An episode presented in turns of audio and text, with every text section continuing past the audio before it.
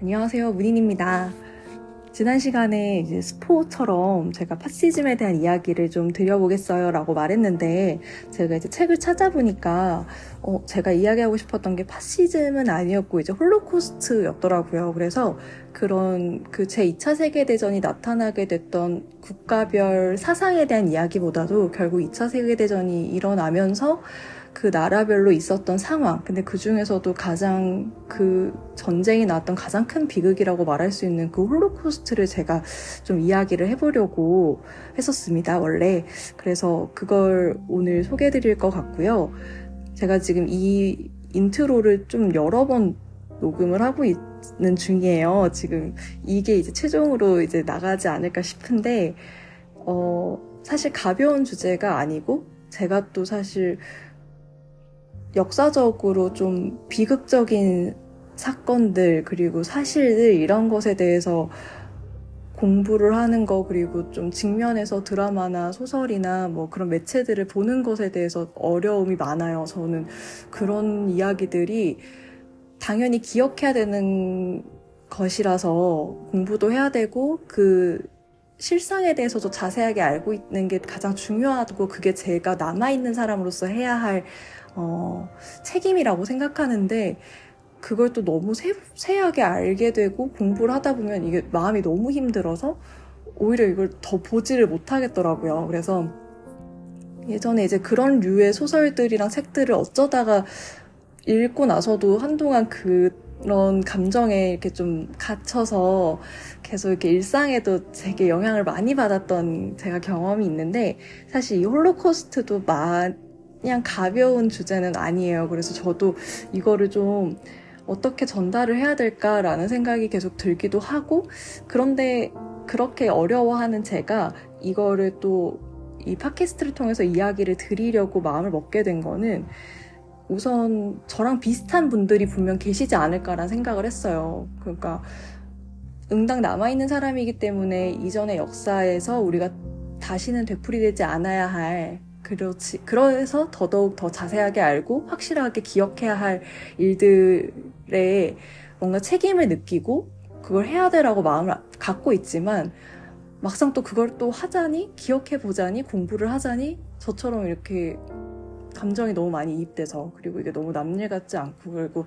여건적으로 그냥 쉽지 않으신 분들이 계실 것 같아요. 그래서 음, 그런 분들에게 조금 제가 이 글을 읽으면서 그 역사적인 그런 힘들었던 일들에 대해서 좀, 어, 가까이 한 걸음 다가갔던 이 기분을 여러분들과 함께 나눠 보면 어떨까. 그리고 혹시라도 저랑 비슷한 분이 계시다면 저의 오늘 이야기를 들으시면서 한번 좀 더 생각해 보시는 게 어떨까라는 생각이 들어서 이 주제를 한번 이야기해 봐야겠다 생각을 했고요. 저도 어, 어려운 주제고 쉽게 이야기를 어떻게 해야 될까라는 것도 고민이 많이 되는 주제인데 사실 이 글을 읽으면서 읽는 동안 그 실상을 사실 굉장히 자세하게 알게 됐어요. 이 홀로코스트라는 게 어떤 과정에서 일어나게 됐는지 그리고 진행되면서 어떤 상황들이 만들어졌는지 그 이후에는 어떻게 이게 처리가 되고 정리가 되고 있었는지 이런 것들을 글을 통해서 이제 좀 더 상세하게 알게 되는데 그걸 알아가는 과정에서 제가 마음이 너무 힘들거나 다치지 않았어요. 그 경험이 좀 저는 되게 중요했거든요, 저한테. 그래서 우리가 어, 사실 뭐 상징적으로 2차 세계대전에서의 가장 큰 역사적 비극이라고 한다면 홀로코스트를 꼽을 수 있겠죠. 근데 이거를 상징적으로 이런 걸 한번 잘 짚고 넘어감으로써 우리가 다른 또 마음 아픈 역사를 접할 때 이런 태도를 가지고 한번 가까이 다가가 보면 어떨까라는 생각도 좀 들어서 어, 두 가지 목표였던 것 같아요. 하나는 저처럼 그런 어두운 역사를 만나는 게 쉽지 않으신 분들께 저도 같은 마음이기 때문에 그런 마음을 담아서 그래도 우리 한번 같이 기억을 해봅시다 라고 이야기하는 것도 있고 다른 하나는 모든 분들께 우리가 앞으로 지나간 힘든 역사를 기억하는 방식을 어떻게 기억을 하고 이거를 우리가 후세에게 알려줄 때도 어떻게 전달을 해주는 게 좋을까? 이런 걸 한번 같이 이야기해보는 시간을 좀 가져보면 좋겠다라는 생각에 다소 좀 무겁지만 그래도 최근에 제가 또 오펜하이머 영화를 또 인상 깊게 봐서 2차 세계대전 얘기도 좀 거기서 많이 하게 되고 그리고 또 그 최근에 알쓸별잡이라는 또그 채널을 또 보고 있는데 거기서도 그런 오펜하이머 이야기 그리고 또 최근 에피소드에서는 9.11 테러에 대해서 이제 기억하는 추모의 방식에 대한 이야기를 또 했어요. 그래서 여러 가지로 어, 꼭 갑자기란 건 없는 것 같아요. 좀 뜬금없어 이런 것도 없는 것 같아요. 그냥 응당 지나간 일에 대해서 언제든지 우리는 떠올려 볼 수 있다고 생각하고 그게 저는 오늘이라고 생각이 좀 들었어요. 그래서 한번 이 2차 세계대전 그리고 홀로코스트에 대한 이야기를 한번 좀 진행해 볼까 합니다.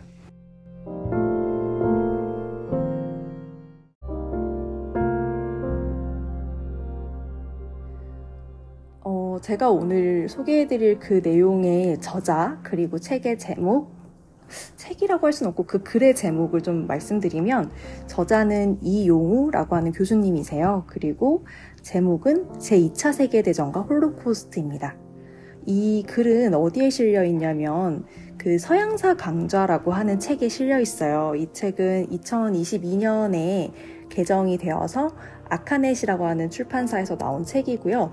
어, 이 책이 이 책을 어쩌다 만났어? 라고 물어보신다면 제가 이제 공부하고 있는 서양사 파트에 또 되게 중요한 수험 교재이긴 해요. 그래서 제가 이제 수하, 서양사 개론? 그리고 서양사 강좌 이렇게 두 가지의 가장 중요 저희 수험서인데 수험서를 읽다가 이게 역사를 또 공부하는 과목이다 보니까 그리고 그걸 다루고 있는 전공서 책들이다 보니까 이게 당연히 다 외워야 되는 것들이죠. 공부를 하고 시험에 맞춰서 공부를 해야 되는데 이게 자꾸 저도 모르게 이렇게 감정도 좀 이입이 되고 그 사실 상황에 대해서 또 막 생각을 해보게 돼요. 그래서 어 이해를 하는 과정이 저한테는 꽤 길고 그리고 이 책을 한 번 볼 때 느껴지는 이해 두 번 볼 때 느껴지는 거 세 번 볼 때 느껴지는 거 이게 계속 달라요 그러다 보니까 어 수험서고 공부를 해야 된 책이긴 하지만 그런데 또 여러분들께 한번 소개를 드려도 너무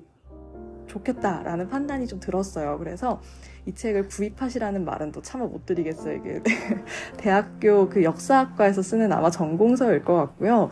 카테고리도 제가 이렇게 봤더니 국내 도서에서 역사로 분류가 되고 서양사, 서양 문화 그리고 서양 고 중세사에 들어가는 책이에요. 그래서 야 이거를 제가 여러분들께 한번 읽어보세요라고 이야기를 드리는 게 맞나 뭐 이런 생각이 들어서 혹시라도 제 제가 지금 소개드릴 이 2차 세계대전과 홀로코스트에 대한 글을 들어보시고 어, 좀 다른 서양사에 대한 이야기가 궁금하다 하시다면 저는 조금 디테일하게 그렇지만 이렇게 뭔가 학설의 대립이 있는 거 말고 기왕이면 좀 명확하게 일반화된 지식을 좀 알고 싶다 하신다면 저는 이 책을 또 추천드리기도 해요. 그리고 챕터별로 저자가 다 다르셔서 이 책의 저자가 대략 한 26분에서 7분 정도 돼요. 그리고 저자별로 또 쓰시는 문체가 또 조금씩 다르다 보니까 그 나름 읽는 재미가 또 분명 있어요.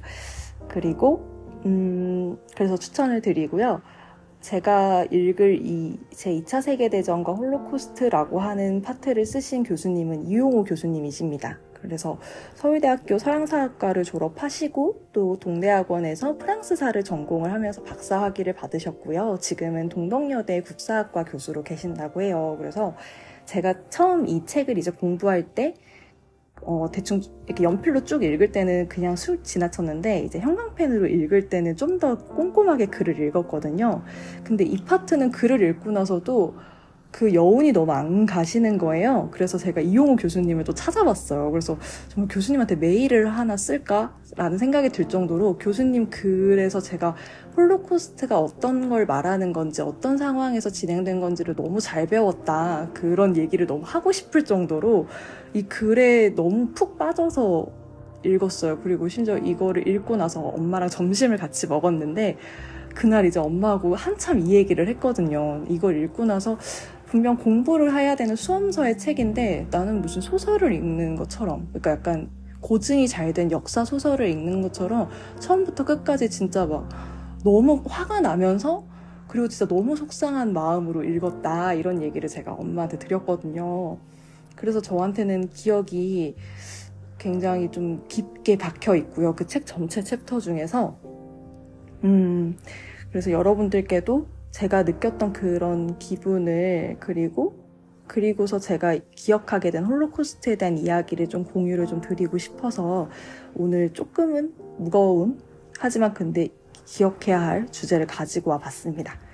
책은 총 세 챕터로 구성되어 있어요. 그래서 첫 번째가 2차 세계대전, 그리고 두 번째가 홀로코스트, 그리고 마지막으로 세 번째는 제2차 세계대전의 유산이라고 하면서 이제 책이 끝나게 됩니다. 그래서 전체를 다 읽어서 알려드리기에는 책이 워낙 좀 방대하고 내용이 어쨌든 그 전공서적이다 보니까, 어, 다 소개해드리는 건 조금 무리가 있는 것 같아서 제가 공부한다고 이렇게 줄을 쭉 친 게 있어요. 근데 거의 줄을 많이 다 치긴 했어요. 그래서 이 부분들을 하나씩 읽으면서 그리고 말씀드린 것처럼 세 개의 챕터로 끊어가면서 저희가 다 같이 한번 이 2차 세계대전과 홀로코스트에 대해서 생각하는 시간을 한번 가져보겠습니다. 그럼 이제 바로 본론으로 시작해 볼게요.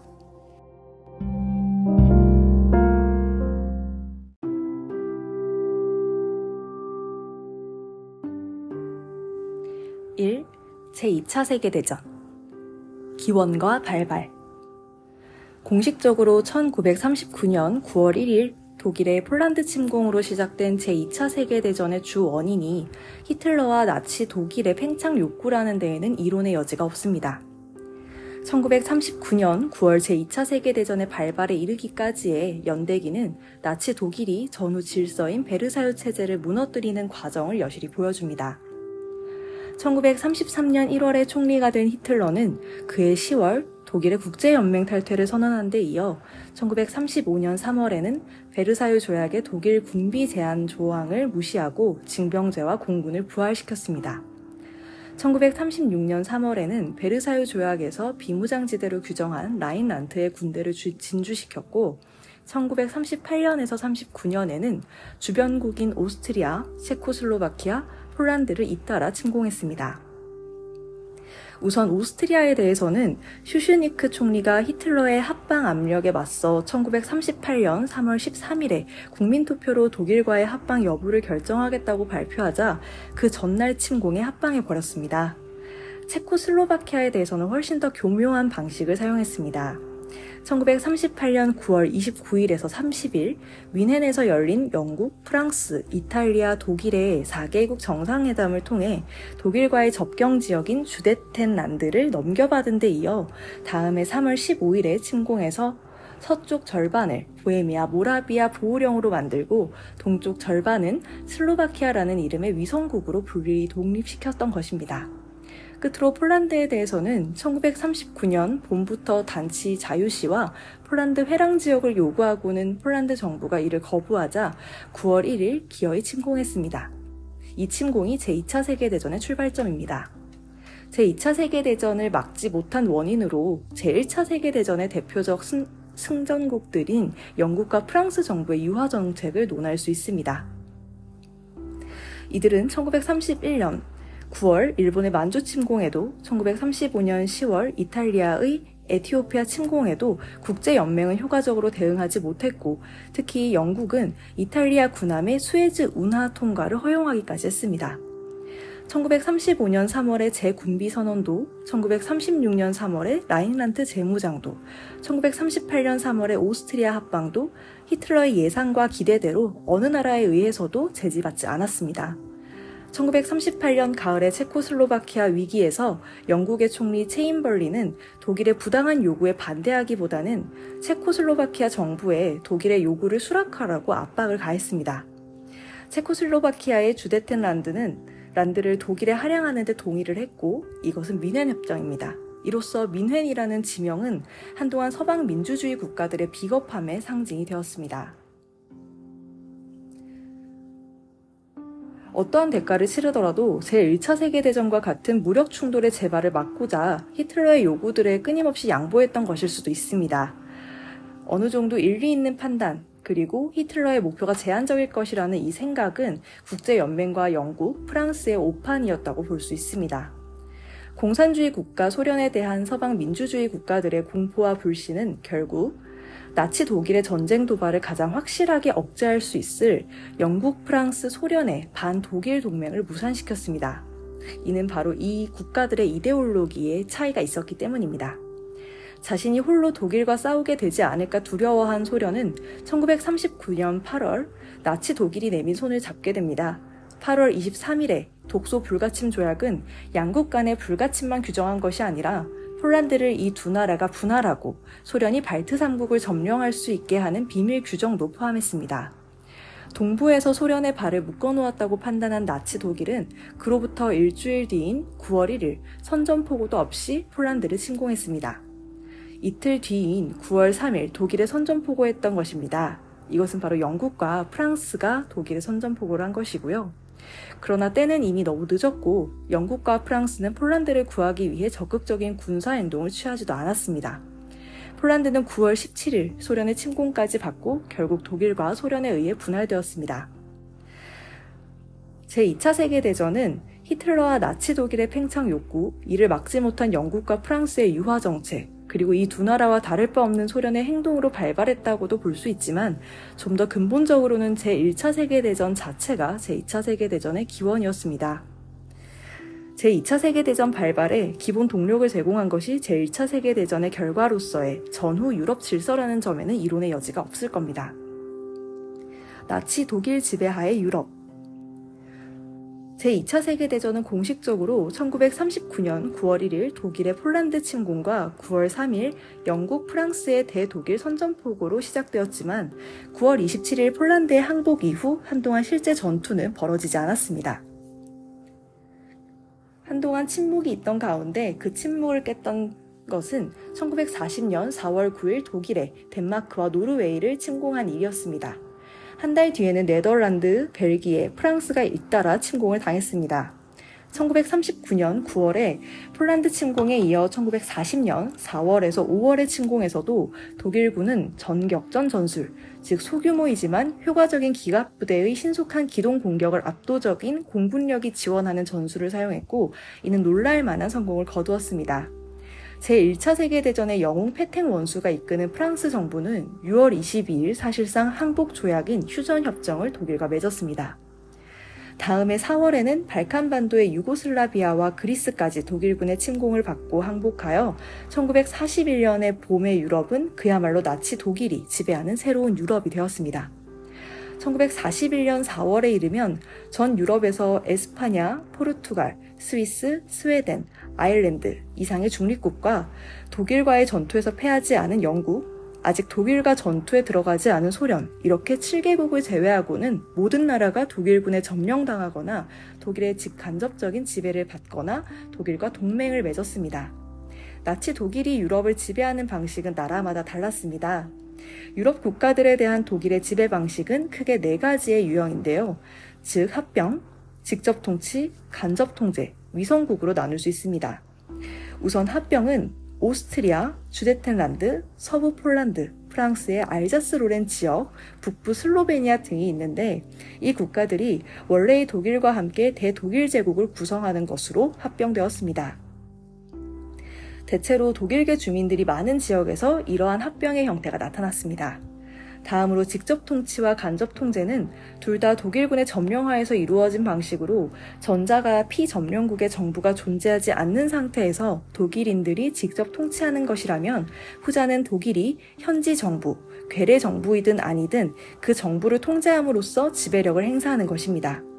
직접 통치는 다시 통치하는 독일인이 민간인이냐 군인이냐에 따라 민정과 군정으로 나누어 볼 수 있습니다.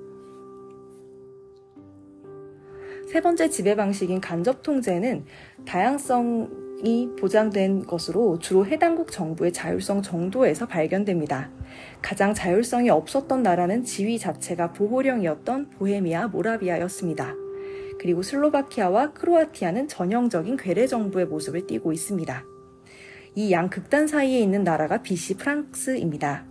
프랑스는 1940년 6월 22일 독일과 맺은 휴전 협정에 따라 북쪽 절반은 독일 점령군 당국의 직접 통치에 들어가고 남쪽 절반은 비시를 수도로 한 자국민 정부에 의해 통치되었는데 이 비시 정부는 구성 과정에서 독일의 입김이 전혀 작용하지 않았다는 점에서 괴뢰 정부는 아닙니다. 하지만 1942년 11월 이후 독일군의 점령이 프랑스 전국으로 확대되고 독일군의 전황이 갈수록 악화됨에 따라 비시 정부의 자율성도 점차 줄어들게 되었습니다. 끝으로 위성국에 해당하는 나라들은 제2차 세계대전 초기부터 독일과 우호적인 관계였고 공식적으로는 동맹국이지만 정치, 군사, 경제적으로 독일에 예속되어 사실상 위성국의 지위로 전락한 상태였습니다. 이 나라들은 모두 독일군의 주둔이나 통과를 허용하였고 독일이 소련에 침공할 때 소련군에 맞서 전투에 참여하기도 하였습니다. 확전과 전세의 반전 1941년 6월 22일 독일의 급작스러운 소련 침공은 여러 면에서 중요한 분기점이라 할 만합니다. 동부전선이 새로 추가되었고 소련이라는 강국을 전쟁에 끌어들였으며 유대인 대학살이 본격적으로 시작되는 계기가 되었습니다. 이데올로기적으로 나치즘의 불구 대천의 원수는 서구의 자유민주주의보다는 공산주의였고 인종적으로도 나치즘은 슬라브족을 적대시하면서 유대인 다음으로 열등하게 보았는데 소련은 바로 그 두 요소가 결합된 존재였던 것입니다. 1941년 11월에서 12월의 모스크바 공방전에서 소련군은 끝내 독일군의 진격을 막아내게 됩니다. 1940년 9월 이래 독일, 이탈리아와 군사동맹 관계에 있던 일본은 동남아시아에서 기존 식민 종주국의 힘이 약화된 틈을 타 이 지역을 지배하고자 했고 이에 대해 미국이 경제 봉쇄 조치로 맞서자 1941년 12월 7일 미국의 태평양 지역 주요 해군 기지인 하와이와 진주만을 기습 공격하게 됩니다. 이 사건은 그때까지 유럽 전쟁에 머물던 제2차 세계대전을 대번의 세계전쟁으로 바꾸어 놓았으며 바로 다음날 미국은 일본에 선전포고를 하게 되고 12월 11일에는 독일과 이탈리아가 미국에 선전포고를 하게 됩니다. 1942년 중반 최고조에 달한 추축국의 세력은 그해 말부터 약화되기 시작합니다. 7월에는 연합군이 시칠리아 섬에 상륙했고 곧이어 무솔리니가 건자에서 쫓겨납니다. 9월에는 연합군이 이탈리아 본토에 상륙했고 새로 들어선 이탈리아 정부는 연합군에 항복했지만 독일이 이탈리아에 군대를 보내 무솔리니를 북부 지역 괴뢰 정부의 수반으로 복귀시켰습니다. 독일과 소련 사이의 스탈린그라드 전투는 결국 1943년 2월 독일군의 항복으로 끝났습니다. 1944년 6월 6일 영국, 미국, 캐나다 연합군의 노르망디 상륙 작전은 연합군 승리의 결정적 계기라기보다 그 승리를 앞당긴 사건으로 봐야 할 것입니다. 8월 15일에는 연합군이 남부 프랑스에도 상륙했고 열흘 뒤 파리를 해방했으며 그해 11월까지는 프랑스 영토 대부분을 해방했습니다. 1945년 4월 30일 히틀러는 제국청사 지하 벙커에서 자살했고 5월 8일 독일군 총사령부는 무조건 항복 문서에 서명했습니다. 마지막 남은 일본은 1945년 8월 6일 히로시마, 9일 나가사키 두 차례에 걸쳐 미군의 원자폭탄 공격을 받고 8월 8일 소련의 선전포고와 만주 침공까지 받은 끝에 8월 15일 무조건 항복을 선언했습니다.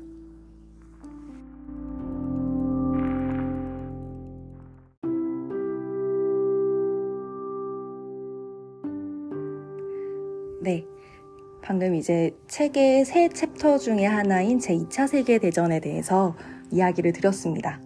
음, 2차 세계대전이라고 하면 또 우리나라와도 관련이 있죠. 어, 우리나라가 해방을 하게 되었던 이제 결정적 계기가 2차 세계대전에서 일본이 무조건 항복을 외치면서 어, 일본이 패망을 하고 그리고 우리나라도 바로 이제 독립을 하게 되죠. 해방을 맞이하고 광복을 맞이하고 우리가 이제 우리나라의 이름을 가지고 이제 살 수 있었던 시기 그 전쟁이니까 다들 아실 것 같아요. 근데 사실 저는 우리나라 역사를 공부하면서 그렇게 곁다리로 사실 2차 세계대전을 잠깐 봤지 2차 세계대전 자체를 저는 이렇게 들여다 본 적은 이번이 사실 처음이에요. 제대로 본 게. 그런데 제가 이 파트를 읽어 드리면서도 느꼈고 제가 혼자 읽을 때도 느꼈던 건 뭐냐면 이용우 교수님께서 또 그런 의도로 이렇게 서술하셨을까라고 생각이 드는 어 들기도 하는데 잘은 알 수 없지만요. 음 분명히 이 2차 세계 대전이 발발하기까지의 어 그 약간 전 증상이 좀 분명 있었던 것 같아요. 약간 좀 예고편처럼 뭐 여기서 서술하실 때 이렇게 딱딱 서술하시거든요. 음, 31년 9월 일본이 만주를 침공하고 35년 이탈리아가 에티오피아를 침공할 때 국제연맹은 아무것도 제대로 대응하지 못했다.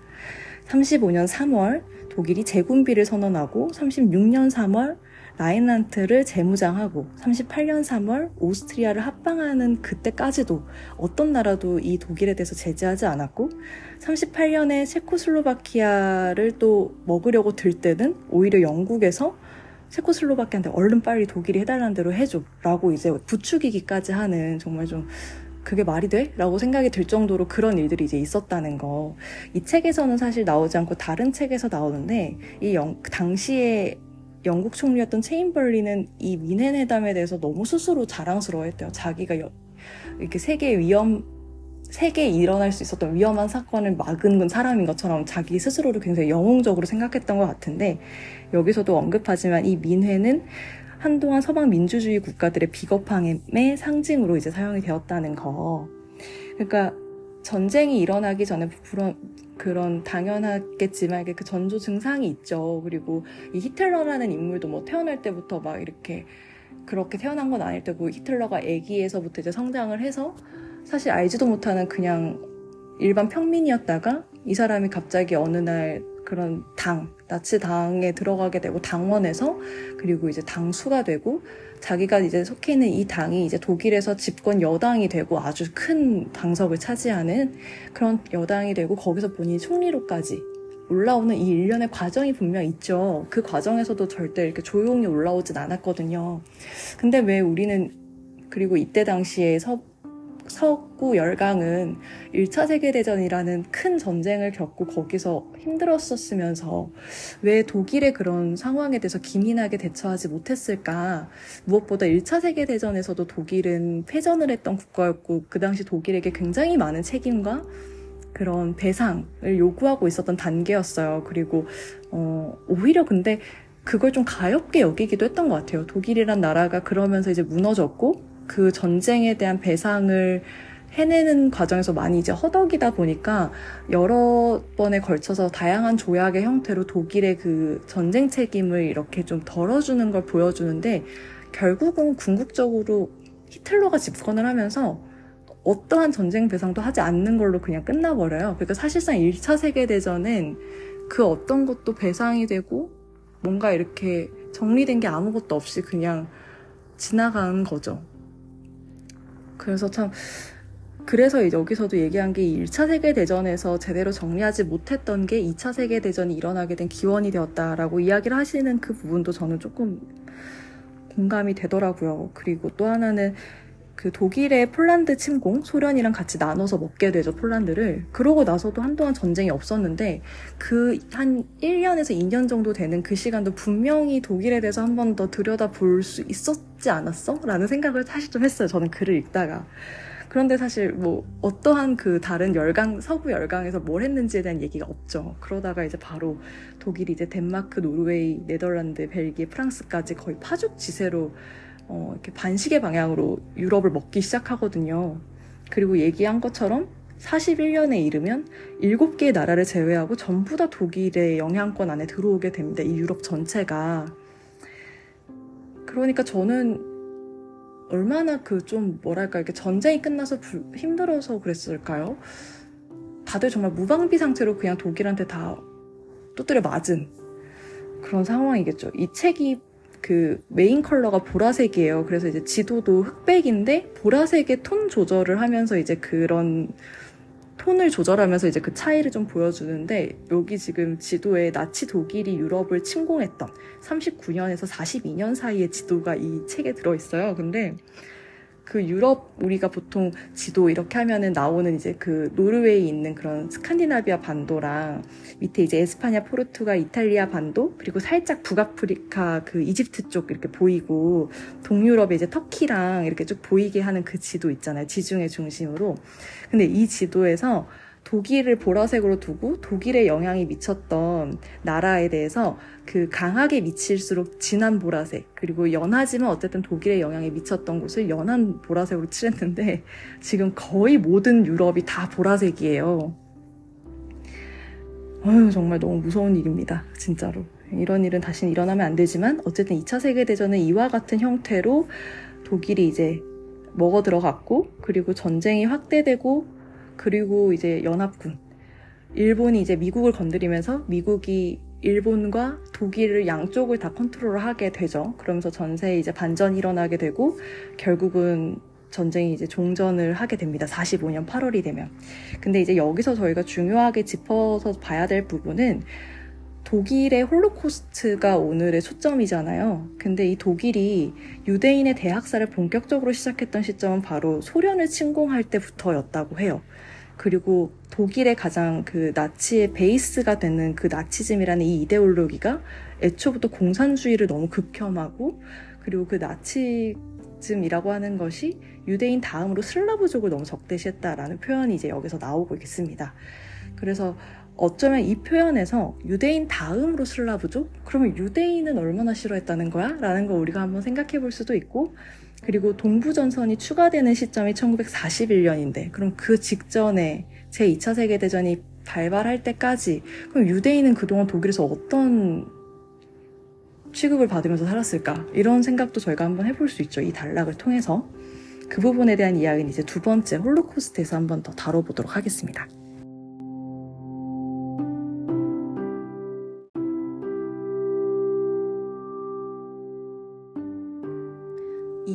홀로코스트 제2차 세계대전 기간에 벌어진 최대의 비극과 범죄는 단연 홀로코스트입니다. 나치 독일의 유대인 대학살을 지칭하는 이 사건은 유럽 유대인의 3분의 2, 세계 유대인의 3분의 1이 사라졌습니다. 절멸 이전의 유대인 박해. 홀로코스트의 1차적 이유는 히틀러를 비롯한 나치 수뇌부의 극단적 반유대주의, 즉, 유대인을 독일의 적, 인류 문명의 적으로 보고 유럽을 유대인들로부터 해방하려던 사고방식과 정책에 있었습니다. 그러나 유대인에 대한 적대적 태도와 정책은 그 역사적 뿌리가 깊은 것이었습니다. 일찍이 기독교가 로마 제국의 국교가 된 서기 4세기 이래 유럽에서는 유대인에 대한 차별과 박해가 끊임없이 이어졌습니다. 또한 11세기 말에 십자군 전쟁이 시작되었을 때에도 14세기에 흑사병이 번졌을 때에도 유대인은 내부의 적이거나 흑사병을 퍼뜨린 죄로 학살당했습니다. 유대인을 절멸해야 한다는 사고방식도 나치 독일의 발명품은 아니었습니다. 19세기에 들어서서 기존의 종교적 반유대주의는 과학적, 생물학적, 인종주의적 반유대주의로 바뀌었고 악마라는 기존의 유대인 이미지는 기생충으로 바뀌었습니다. 악마는 쫓아내면 되지만 기생충은 박멸해야 할 존재였습니다. 반유대주의 면에서 나치 독일이 기존의 선례들과 달랐던 점은 차별과 박해를 논리적 극단으로까지 밀고 나아갔고 일부 지식인이나 정치인들의 관념에 그쳤던 유대인 절멸을 실제 정책으로 구현했다는 것에 있습니다. 나치 독일의 반유대주의 정책이 처음부터 절멸을 표방했던 것은 아닙니다. 초기에는 차별과 사회적 분리에 그쳤습니다. 1933년 3월에 나치 돌격 때는 유대인 상점에 몰려가 낙서를 하고 유리창을 부수고 폭력 시위를 벌이고 일부 지역에서는 법원 건물을 포위하고 유대인 판검사와 변호사를 내쫓았습니다. 이후에는 유대인 공직자를 해직하고 유대인 의사는 의료보험공단에서 탈퇴를 강요당했으며 유대인 변호사는 면허를 취소당했고 유대인의 군복무도 금지되었고 유대인 언론인, 유대인 이사, 유대인 지사장은 해직되었습니다. 1935년 9월 15일에 이른바 뉘른베르크 법은 결혼과 성생활까지 통제했습니다. 독일의 혈통 및 명예보호법이라는 공식 명칭을 지닌 이 법은 유대인과 독일인 사이의 통혼과 혼의 정사를 금지했고 유대인이 45살 이하의 독일인 여성을 가사 노동자로 고용하는 것을 금지했으며 유대인의 독일 국기 사용을 금지했습니다. 같은 날 완성된 제국 국적법은 독일 혈통 혹은 그와 연관된 자만이 독일 국민이 될 수 있다고 규정함으로써 유대인의 시민권을 박탈했습니다. 나치 정부는 유대인에 대해 차별과 함께 약탈과 국외 이주 정책 또한 추진했으며 여기서의 약탈은 유대인 재살의 강탈을 의미했습니다. 1938년 11월에는 선전부 장관 괴벨스의 선동에 따라 독일 전역에서 유대인에 대한 최대의 폭력 사태가 벌어졌습니다. 나치 당원들이 벌인 이 테러로 250개의 유대교 회당이 불탔고 7,500여 개의 유대인 상점이 파괴되었으며 91명의 유대인이 사망했습니다. 이날의 밤을 제국 수정의 밤이라고 합니다. 홀로코스트는 이후에 이러한 무질서한 방식이 아니라 국가 기구에 의해 체계적, 조직적으로 집행된 것이었습니다. 홀로코스트는 극단적 반유대주의의 산물인 동시에 전쟁의 산물이었습니다. 전쟁은 폭력이 합법화되고 보편화되는, 그리하여 폭력을 쓰는데 덜 망설이게 되고 폭력을 보는데 더 무뎌지는 공간입니다. 1939년 9월 제2차 세계대전의 발발은 나치의 반유대주의를 한층 더 폭력적인 국면으로 전환시켰습니다. 지금까지 차별과 약탈의 수준에 머물고 국외 이주를 유도하던 국면에서 추방과 강제 이송을 적극 추진하는 국면으로 바뀌었던 것입니다. 폴란드 점령이라는 상황은 유대인들에 대해 독일 국내에서보다 훨씬 더 무자비하고 과감한 조치의 구상과 집행을 가능케 했습니다. 그 결과 생겨난 것이 바로 폴란드 지역 곳곳에 설치된 게토였습니다. 게토는 유대인들을 주변 농촌에서 도시로 집중시키고 도시 내에서는 비유대인과 격리하기 위한 것인 동시에 어딘가에서 추방된 유대인들과 다시 어딘가로 이송될 유대인들을 수용하기 위해 임시로 만든 거주 지구였습니다. 이 개토는 더 이상 차별에만 머물지 않지만 아직 절멸로 나아가지는 않은 과도기적 국면을 대표합니다. 게토는 대체로 한 도시에서 가장 낙후된 빈민 지역에 조성되었습니다. 게토의 주위에는 담장과 철조망이 설치되었고 게토의 출입은 엄격히 통제되었습니다. 홀로코스트가 본격적으로 시작된 뒤에는 게토가 절멸 수용소로 이송되기 직전에 유대인들이 머물던 학살 대기소 역할을 했지만 이미 그 전부터 게토는 열악한 주거 환경과 식량 부족으로 사망자가 속출하는 공간이었습니다. 따라서 홀로코스트는 절멸 정책이 결정되기 전에 이미 게토에서 시작된 셈입니다. 절멸의 시작과 전개 과정. 이렇게 폴란드도 막히고 마다가스카르 행도 불가능해진 상황에서 나치의 유대인 정책, 정책 은 점차 추벼, 추방해서 절멸로 나아갑니다. 절멸에 유리한 분위기를 조성하는 계기를 제공한 것은 1941년 6월 독일의 소련 침공이었습니다. 히틀러는 1939년 1월 30일 연설에서 만일 유럽 안팎의 국제 금융 유대인들이 세계의 민족들을 또 한 번 전쟁으로 밀어넣는다면 그 결과는 전 세계의 볼셰비키화와 유대인의 승리가 아니라 유럽 유대인종의 절멸이 될 것이라고 선언했습니다. 첫 번째 형태의 홀로코스트는 바로 이 소련 침공 과정에서 전진하는 독일 정규군 바로 뒤를 따르는 친위 특공대에 의해서 수행되었습니다.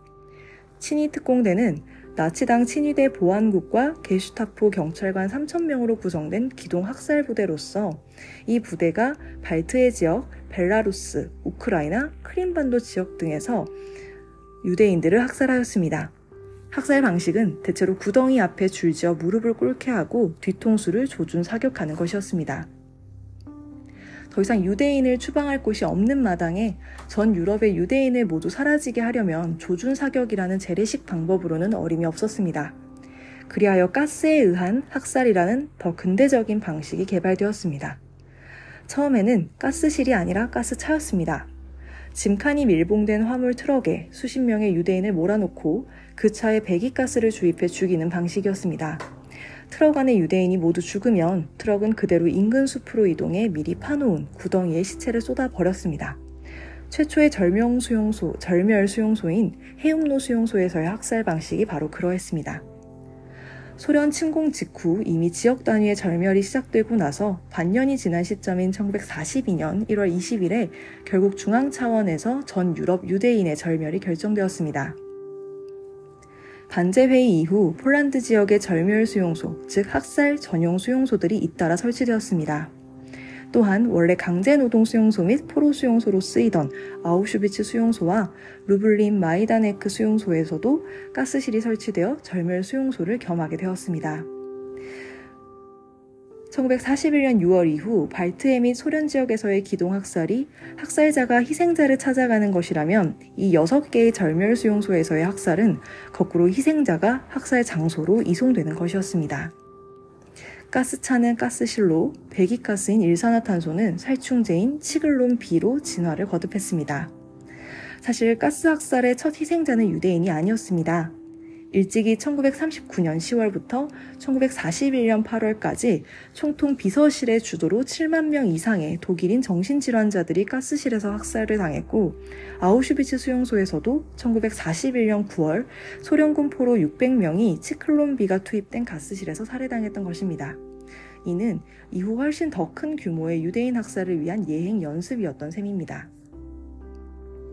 이 학살 공장을 돌아가게 한 것은 내무부, 외무부, 법무부, 경제부, 재무부, 교통부, 최신부, 동유럽부, 선전부 등 거대한 독일 관료기구 전체가 이 절멸 정책을 구상, 준비, 실행하는 데 참여했던 것입니다.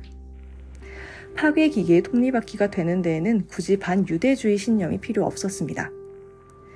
각국별 상황, 협력과 저항, 절멸 정책은 독일과 독일에 합병된 나라들만이 아니라 독일의 직간접적 지배를 받은 모든 나라의 유대인을 겨냥한 것이었으므로 이것이 성공적으로 실현되는 데에는 각국 정부와 시민들의 협력이 반드시 필요했습니다. 각국별 유대인 희생자 수와 그 비율은 이러한 협력의 정도를 어느 정도 반영합니다. 가장 많은 유대인이 희생된 나라는 폴란드, 두 번째로 사망자 수가 많은 나라는 소련, 사망자 수가 가장 많은 나라 10개 가운데 7개가 동유럽에 속했습니다. 이는 동유럽에 워낙 유대인 인구가 많았다는 점 외에 나치 독일의 절멸 정책이 서유럽에서보다 더 적극적으로 수행되었고 현지 자체의 반유대주의 전통이 강했으며 현지인들의 협력 정도도 더 컸음을 반영합니다. 현지인들의 협력이 가장 적극적이었던 사례는 발트해 지역 및 우크라이나, 벨라루스 등에서 발견됩니다. 독일과 공식적으로는 동맹 관계를 맺었지만 사실상 위성국으로 전락한 루마니아, 헝가리, 불가리아는 홀로코스트와 관련해 각기 다른 모습을 보였습니다.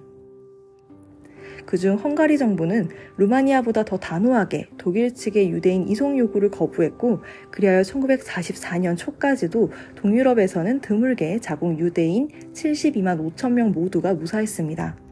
그러나 1944년 3월 끝내 독일군의 침공을 받았고 그로부터 7월까지 불과 넉 달 동안에 무려 44만 명의 유대인이 아우슈비츠로 이송되었습니다. 반면 불가리아는 독일의 이송 압력을 끝내 물리쳤고 이로써 5만 명의 불가리아 유대인 모두가 무사할 수 있었습니다. 여기에 슬로바키아, 크로아티아, 루마니아, 헝가리와 달리 자생적 파시스트 운동이 미약했다는 점, 동유럽 대부분 지역과 달리 반유대주의 전통이 없었다는 점, 무엇보다도 국왕과 의회, 정치인, 성직자 및 주민 상당수가 유대인 이송에 적극 반대했다는 점이 작용했습니다. 덴마크 정부는 독일군에 점령당한 상태임에도 유대인 문제에 대해서는 독일의 비협조적이었고 1943년 8월 점령 당국이 덴마크 군대를 해산하고 비상사태를 선포한 뒤에는 정부 관리들이 독일의 강제 이송 계획에 대해 대한 정보를 유대교회에 미리 알려줌으로써 유대인들에게 피신할 시간을 주었습니다. 그리하여 1943년 10월 내내 덴마크 유대인 대부분이 배를 타고 종립국 스웨덴으로 피신할 수 있었습니다. 이 대규모의 구조 작업에는 덴마크 각계 각층의 시민이 참여했습니다. 독일 측의 이송 요구를 받은 BC 정부는 프랑스계 유대인은 내주지 않으려 했던 반면 외국계 유대인은 절멸 수용소로 보내는데 적극 협력했습니다.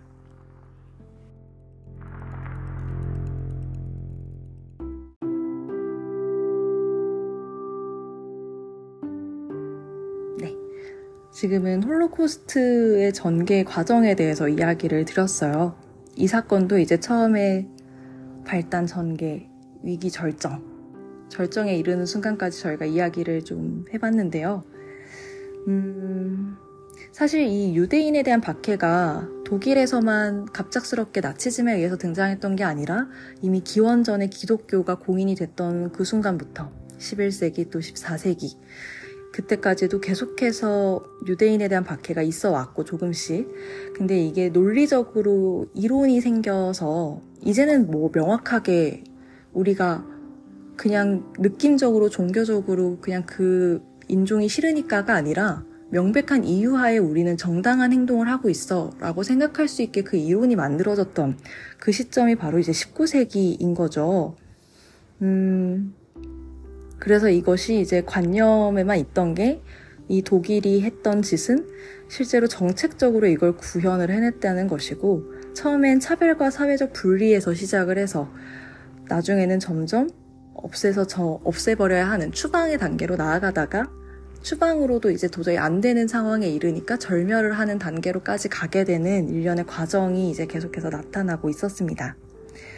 음, 앞부분에서도 조금 이, 이해가 안 되긴 했어요. 그 처음에 저도 이 서양사를 처음부터 이제 그 고대 그리스부터 이제 쭉 공부를 하다 보니까, 어, 중세교회가 엄청, 중세 때 교회가 세력이 엄청 커지거든요.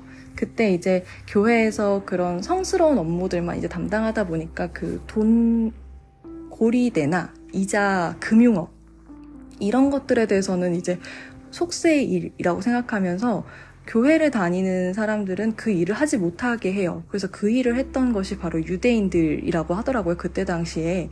그러니까 자기들이 생각할 때 이 일 자체가 좀 천하다고 여겨지니까 그걸 유대인에게 시켰다는 거예요. 그러니까 유대인들이 이제 그 금융업에서 이렇게 빛을 발했던 순간이 역사가 사실 꽤 오래된 거죠. 물론 그 시작의 이유는 별로 좋진 않아 보이지만 어쨌든 그때부터 이제 어, 이 유대인이라고 하는 이 인종 자체가 유럽 내에서는 사실 굉장히 핍박을 받고 어, 힘들게 지내왔다라는 걸 알 수가 있어요. 근데 진짜 아이러니가 이 크리스트교라고 하는 이들이 되게 정말 절대시하고 받아들였던 그 기독교의 교회는 유대교에서부터 시작을 한 걸로 알고 있거든요. 그러니까 참 이게, 이게 역사가 참 서로 물고 물리는 일들이 계속해서 일어나는데 참 뭐랄까 이렇게 전체를 알고 나면 되게 참 버겁다는 생각을 또 해요 한편으로는 근데 또 그럼에도 불구하고 우리가 정신을 똑바로 차려야 돼라고 또 생각을 하게 되는 지점은 이제 바로 절멸이 시작되고 전개되는 과정 속에서 독일의 영향을 받는 주변의 위성국 그리고 간접 통치를 받고 있던 다른 타 국가의 그런 정부들의 그런 협력과 저항의 모습들이 나타나는데 사실 제가 저항을 하는 모습들을 위주로 좀 읽어드렸어요. 사실 그 케이스가 굉장히 좀 특수한 케이스들이라고 생각이 돼서요. 근데 여기서도 단연 결국은 정부의 그런 관료들 몇 명이 움직여서 편하게 행정으로 처리를 해서 그냥 다 보내는 것과 시민들이 힘을 모아서 나라도 절대 안 된다고 맞서 싸워야 되고 말도 안 되는 그런 운동 같은 거 안 하고 그리고 전통적으로 반유대주의 같은 그런 사상이 없고 그랬던 나라들에서는 그 나라 속의 유대인들은 모두가 다 전쟁이 끝날 때까지 무사했던 거죠.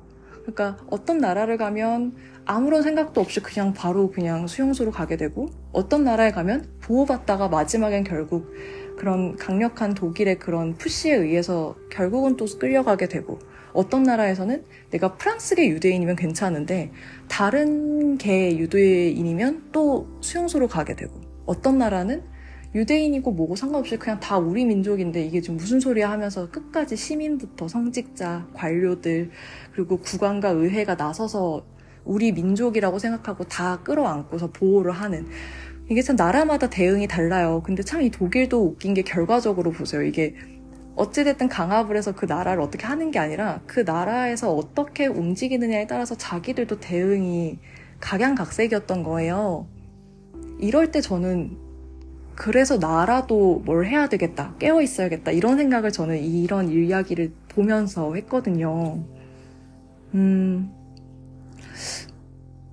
이게 사실 또 한편으로는 그런 생각도 들어요. 이렇게 대표를 우리가 지금 민주주의 시대에 이제 선거를 해서 국민 대표를 뽑아두지만 제가 역사를 이렇게 쭉 전체적으로 훑어보면서 서양사든 동양사든 이렇게 보다 보면 어쩔 수 없이 이 민주주의의 선거라는 방식이 우리가 가장 그 나와 있는 사람 중에서 가장 그래도 잘 우리를 대표해 줄 것 같은 사람들을 뽑지만 만약 나와 있는 패가 전부 다 좋지 않을 경우에는 사실 어떤 걸 뽑아도 결국 우리가 어쩔 수 없이 음, 감내해야 되는 그 선택에 대한 무게가 반드시 있고 책임이 따른다고 생각을 해요.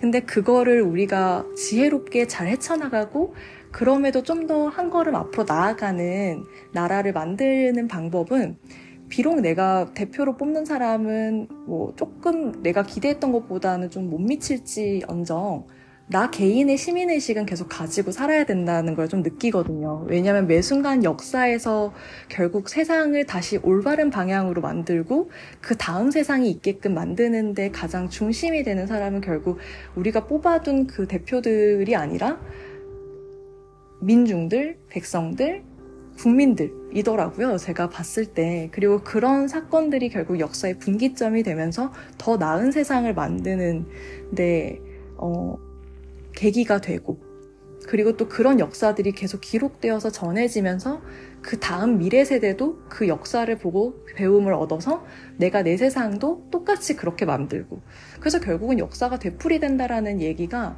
서로가 서로에게 과거 사람이 그 다음 사람에게 그리고 그 다음 사람은 또 그 다음 사람에게 계속 그런 영감을 똑같이 주는 것 같아요. 그때그때마다 우리가 저항하고 뭔가 잘못됐다고 지적하는 내용은 시대에 따라서 분명 바뀌는 게 있겠지만 사실 주체는 항상 동일했던 거예요. 그런 점에서 저는 제가 내가 왜 열심히 역사를 공부하고 이 역사를 반드시 이해하고 여기서 내가 뭔가 깨달음을 얻어야겠다라는 거를 조금 계속 어, 강박을 좀 가질 정도로 해야겠다 하는 거는 이런 역사에 반복되는 패턴을 읽으면서인 것 같아요. 그러다 보니 당연히 이제 사실 뭐 그냥 독서실에 앉아서 혼자 공부하는 학생이 막 이런 생각을 하고 막 그래 역사는 이렇게 되풀이 되니까 나라도 정신 똑바로 차리고 막 그게 뭐 당장의 사회에 어떤 영향을 주겠어 뭐 이렇게 생각할 수는 있지만 근데 저는 한 사람이 그렇게 해서 또 다른 한 사람이 공부를 하면서 그런 생각을 하고 저는 그래서 이 공부를 하고 있을 저의 동학들 어딘가에서 저랑 동학은 아니지만 이렇게 역사 공부를 계속 하고 있을 수많은 대한민국의 많은 어, 학도들이 저마다 이렇게 조금씩의 역사에서 느끼는 바가 생긴다면 음, 반드시 우리가 뭐 나서서 어떤 행동을 보여야 하는 보이고 그래서 세상을 반드시 눈앞에서 바로 무자르듯이 내일은 바로 새로운 세상 이렇게 만드는 그런 식으로 변화를 꼭 만들어야만 의미가 있는 것이 아니라 이런 사람들이 이제 계속해서 체득하고 내적으로 계속 내실을 다져가는 작업이라고 생각을 하거든요. 그리고 결국은 언젠가 위기가 닥쳐서 정말 손을 쓸 수 없을 것 같다고 생각이 들 때, 그때 이제 기지를 발휘해서 뭔가 새로운 안을 내세우고 앞장서서 무언가를 리드하고 함께 이야기를 만들어 보는 공론의 장을 만들고 할 수 있는 게 이런 역사들을 평소에 작, 작게나마 조금씩 체득을 계속해서 나의 내실로 만들어둔 사람들에 의해서 그런 것들이 이루어지지 않을까라는 생각이 조금씩 들었어요. 그러다 보니 이제 저는 제가 이제 수업을 전환기 선생님 수업을 듣는데 전환기 선생님 수업을 제가 너무 좋아해요. 전에는 그냥 강의를 너무 잘 하시니까 그게 너무 좋았는데 지금은 사실 강의에 대한 내용은 어느 정도 그 올인원 강좌를 한 네 번 정도 듣고 나니까 80강을 네 번 들었거든요. 그러고 나니까 강의는 이제 대충 그 다음에 무슨 얘기 하실지 너무 잘 알겠어요.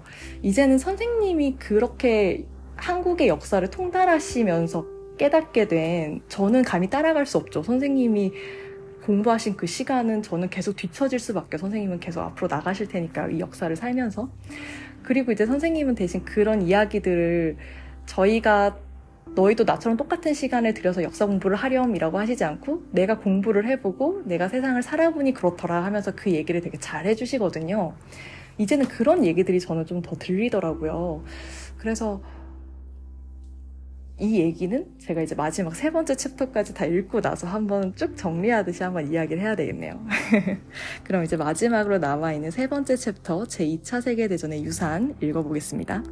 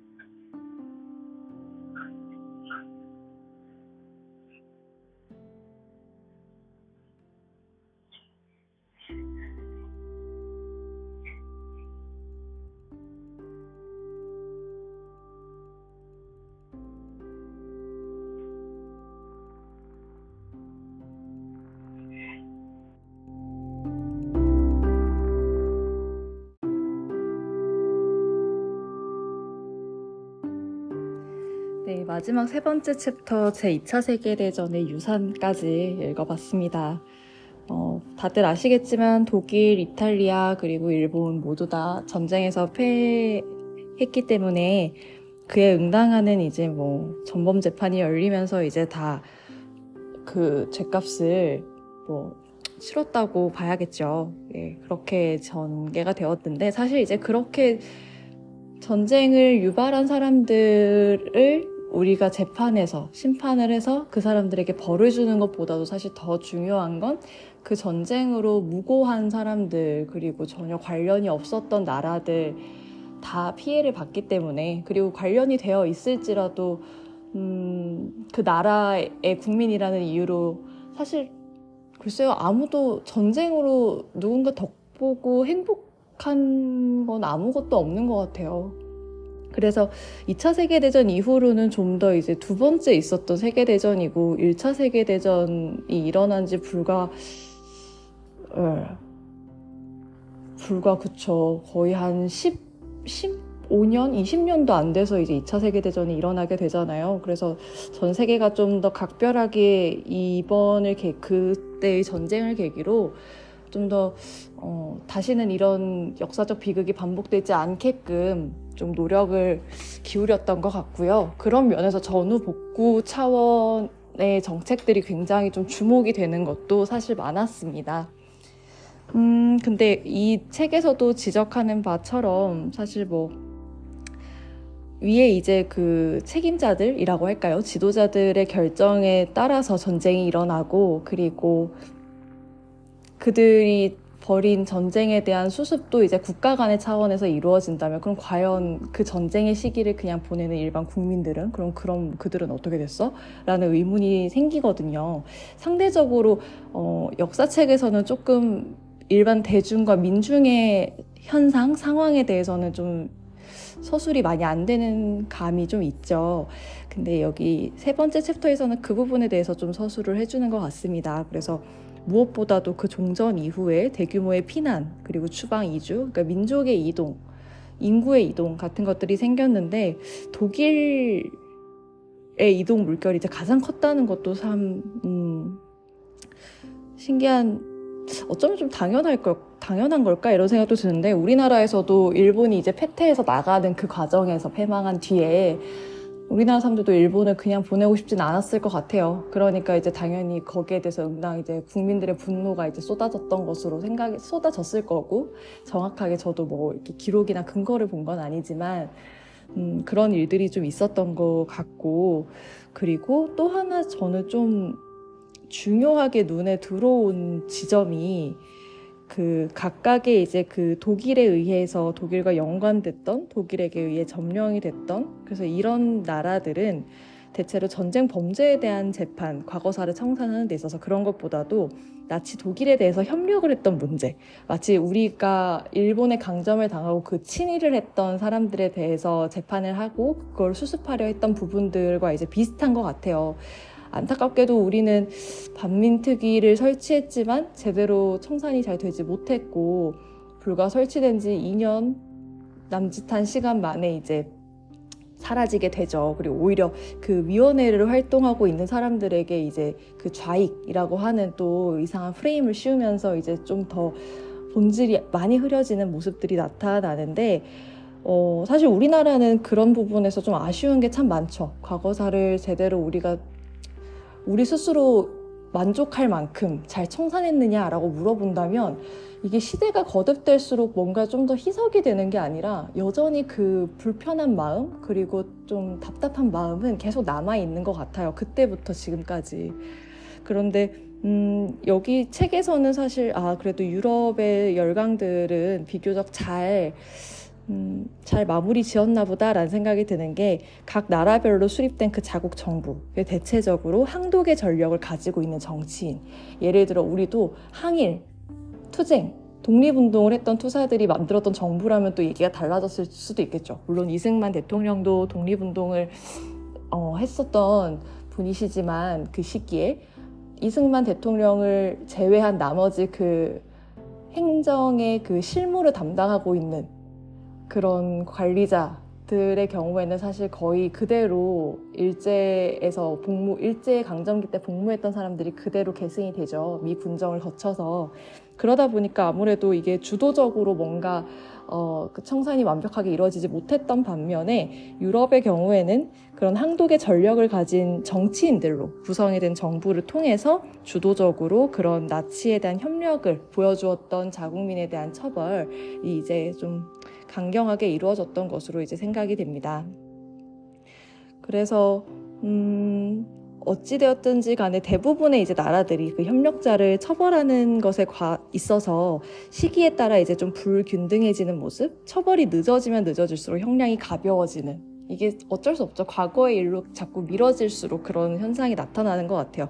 그런 형량이 가벼워지는 경향도 있었고 또 그 협력을 했던 부문에 따라서 경제적이었는지 뭐 무장 그런 병력적인 지원이었다든지 정치적인 부분이었다든지 그런 거에 따른 또 불균등한 처벌이 있었지만 그래도 어쨌든 큰 사법 처리 물결 속에서 또 자체 숙청을 또 했다라는 것은 어느 정도 그 독일에게 이제 뭔가 강점을 당했던 점령을 당했던 국가의 입장에서는 최선을 다한 청산 작업을 어느 정도 했다라고 이제 스스로 인정을 하는 것 같습니다.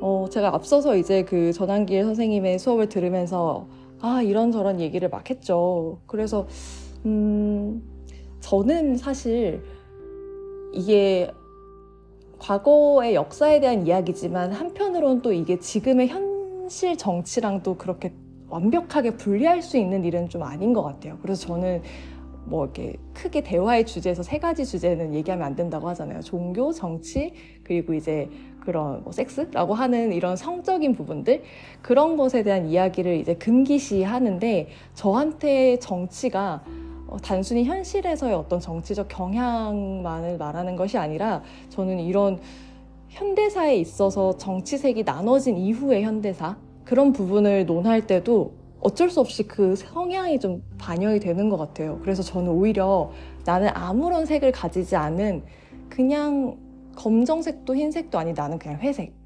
근데 그런 제 태도가 사실은 괜찮은 태도라고 생각을 했어요. 오히려 어디에도 사실 뭐 이렇게 그 남들이 이제 얘기하면 안 된다. 같이 이제 이야기했을 때 의견 충돌이 가장 나기 쉬운 부분에 대해서 어떠한 견해를 가지지 않고 중립적으로 정, 이렇게 서 있는 제가 사실 맞다고 생각을 했는데 이게 좀 시간이 지나다 보니까 나이가 조금씩 들면서 어, 그런 정치, 경제, 사회 이런 뉴스들을 전보다는 훨씬 더 적극적으로 제가 찾아서 보게 되고 관심도 예전보다 더 많이 생겨요. 그리고 저의 그런 삶과도 또 직결이 되는 문제들도 많고 10대 때보다는 그러다 보니까 이런저런 생각들이 조금씩 생기게 되는데 회색처럼 아무런 생각을 가지지 않았던 제 그 태도? 이게 별로 좋은 것 같지 않다고 느껴지더라고요. 어느 순간부터는. 그리고 그게 어릴 때는 좀 뭐 그럴 수 있다고 생각해요. 자기의 가치관 이런 것들이 완벽하게 정립되지 않다 보면 그런 태도가 오히려 좀 더 다양성을 수용하기엔 좋을 수도 있죠. 근데 시간이 지나다 보니까 제가 문득 방관의 자세인 거 아니야? 라는 생각을 하게 되더라고요. 어떠한 정치적 입장도 뭐 어떠한 뭐내뭐 사회를 바라보는 내 관점 이런 것들을 정립하지 않고 그냥 주어져 있는 환경에 적응하고 사는 게 마치 꼭 한나 아렌트의 그 악의 평범성처럼요. 그냥 뭐 저냥 뭐 이렇게 눈에 별로 띄지 않고 그냥 지내는 거지 뭐 어떤 생각 이런 얘기 잘 안 하고 그게 저는 아 이거 별로 좋은 태도는 아닌 것 같아 지금의 제 나이쯤 되어 보니까 그런 생각이 들더라고요 그래서 이제 어디서부터 나는 그러면은 좀 내 생각들을 좀 만들어 가야 될까라는 고민이 좀 있었는데 그 전환기 선생님 강의를 듣다 보면 선생님이 어떤 이슈를 던졌을 때 그 부분에 대해서 선생님 얘기를 들으면 공감이 되고 안 되고 이런 것들이 생겨요. 거기서 제 색깔을 만들어가는 작업을 시작하는 것 같더라고요. 그래서 저는 사실 선생님 강의가 당연히 그런 얘기들이 수험생 입장에서는 좀 자극적이고 불편하고 듣는데 좀 힘들 수는 있지만 그냥 인간으로서 내가 그냥 어떤 어른, 나보다 인생을 먼저 산 사람, 그리고 좀 더 역사를 어, 넓은 시각에서 보고 통사적으로 공부한 사람이 이야기하는 얘기는 듣는 거는 제가 할 수 있을 것 같아요. 판단은 사실 제가 또 하는 거기 때문에 듣는 정도의 어, 배, 아량 이런 건 제가 좀 가질 수 있지 않나 이런 생각을 좀 해봤습니다. 그런 점에서 요즘은 어떤 그런 예전에는 좀 잘 안 보고 좀 이렇게 모르겠어라고 외면했던 것들에 대해서 그래도 한 번은 좀 들여다보고 당장은 내가 어떤 입장인지 결정하지 못해도 주변 사람들에게 그런 얘기를 물어봤을 때 사람들의 생각을 들어보는 것도 꽤 도움이 많이 되더라고요.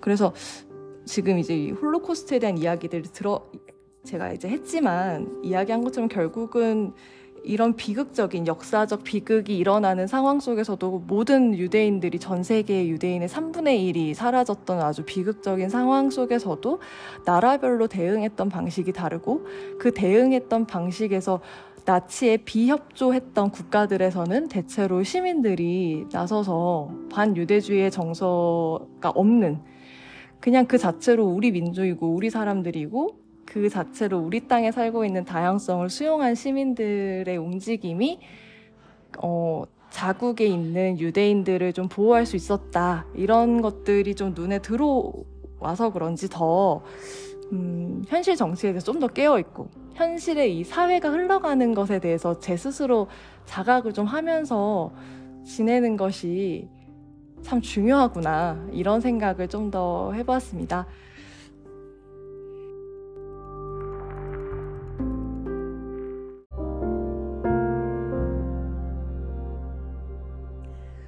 네, 오늘은 비교적 좀 무거운 주제일 수도 있고, 그리고 어쩌면 같은 시기에 우리에게도 역사적 비극이 일어나고 있었다 보니 정말 어쩌면 조금은 우리가 등한시했을지도 모를 그리고 우리한테서 관심이 조금 순위에서 밀렸던 그런 홀로코스트에 대한 이야기를 오늘 이용우 교수님의 글을 통해서 한번 나누어 봤습니다. 사실 저도 이거를 읽으면서 혼자 제 생각을 머릿속으로 떠올릴 때는 또 참 막 적극적으로 이런 생각 저런 생각을 막 했는데 막상 이걸 팟캐스트에 녹음을 해서 뭔가 이야기를 하다 보니까 어, 참 조심스러운 것도 분명 있고 어, 이렇게 얘기해도 되나 하는 싶은 생각이 드는 것도 좀 있는 것 같아요. 그래서 잘한 건가 이 주제로 이야기를 한 게 라는 생각이 들지만 사실 어, 그런 뒷얘기들은 차치하고 이런 주제를 그냥 이렇게 공론화해서 한번 다 같이 논의해볼까요? 라고 제가 던지는 그런 신호 같은 것들은 저는 그래도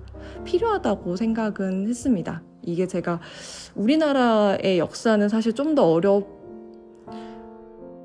어렵지 않을 수도 있을까요? 근데 저는 사실 좀 어려운데요. 이게 너무 마음이 이입이 많이 되고 좀 힘들어서요. 저는 어렵지만 우리나라의 그 상황을 이해하는데 간접적인 방식을 채택한 게 이 주제에 대해서 한번 읽어보는 거였고요. 저도 오늘 이 이야기를 하면서 제가 어떤 생각을 좀 하면 되는지, 어떤 자세로 앞으로의 삶을 살아야 되는지에 대해서 좀 많이 생각을 또 해본 것 같습니다. 글을 읽을 때보다 말하고 난 뒤에 또 생각이 더 달라지는 것 같아요. 그래서, 어, 어쨌든 좋은 이야기를, 좋은 생각을, 경험을 좀이 논고를 덕, 논고 덕에 한 것 같고요. 다음 시간에는 이제 다시 미술의 이야기로 돌아와서 또 한 번 또 우리에게 삶에 경종을 울려주는 아니면 또 우리 삶에 또 자극이 되어주는 작품과 작가들을 또 다시 한번 찾아서 어, 팟캐스트로 다시 돌아오겠습니다. 긴 이야기 들어주셔서 감사합니다. 그리고 오늘도 무거운 주제를 함께 끝까지 들어주셨다면 그것도 정말 다른 에피소드들보다도 훨씬 더 깊은 감사를 드립니다. 지금까지 문인이었습니다.